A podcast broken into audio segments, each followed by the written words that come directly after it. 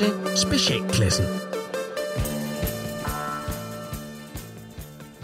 Du har ringet til Nationen-telefonen. Læg venligst din holdning efter bippet. Ja, det er Palle fra Kalmborg. en lærke lettede og tusind fulgte, og straks var luften et væld af sang. De tusind tårne tog til at tone, så landet fyldte sig klokkers klang. Og byen blomstrede i rødt og hvidt, for det var for Danmark frit. Og Danmark frit. Så! Nu skal vi fandme ud og have øl i solen, kigge på patter og spise tre kugler med guf. Vi skal bare lige have de der forpulede påskefrokoster er vejen. Prøv lige at høre her, folkens. Er der nogen som helst grund til at holde den tradition i live, lige op til den store genåbning? Jamen Palle, det er da herligt med sild og æg og lam og snaps og kylderylle på bordet i festligt lag. Så kan vi jo fejre, at... øh, Ja, så kan vi fejre... at- at- at- Ja, hvad? Fejre hvad? Er det en eller anden bipolar jøde for 2000 år siden fik en flok italienere på nakken, så de forede deres krydsfinér med hans udbindte skrov, imens hans venner drak sig i hegnet over i parken og skrev bøger om det bagefter? Er det det, vi fejrer?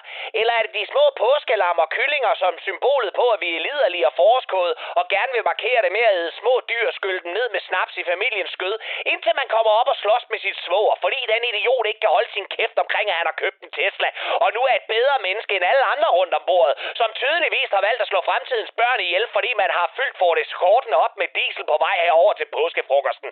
Lad os aflyse lortet og gemme pengene til bajer i solen og koncertbilletter. Ved I hvad?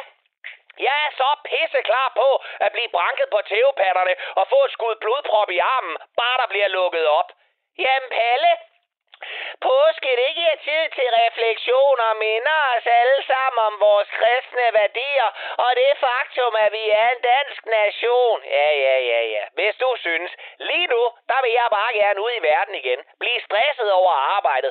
Hader min svoger altid ved krammen. Nægter at tage med i teateret, når min kone har købt billetter. Skide skråt over en arabisk familie, der ligger helt op i hovedet på mig på stranden. Råb min genbo lige i hovedet, så spyttet flyver i alle retninger. Fald i søvn i biografen. Vip med foden til et Rammstein-koncert. Tryk min svigersøn ekstra hårdt i hånden, så han ved, hvem der bestemmer, og hvad jeg gør ved ham, hvis min ældste bliver med roven. Og endelig, så vil jeg kraft og rødme gerne have familien ud af huset, så man kan nå at bare få lidt tid til sig selv. En lur og en hurtig spiller, uden at den skal ledsages af lyden af kone og børn, der morgentræner med Rikke Hørlykke og holder møder på Zoom. For det var for Palle fri, og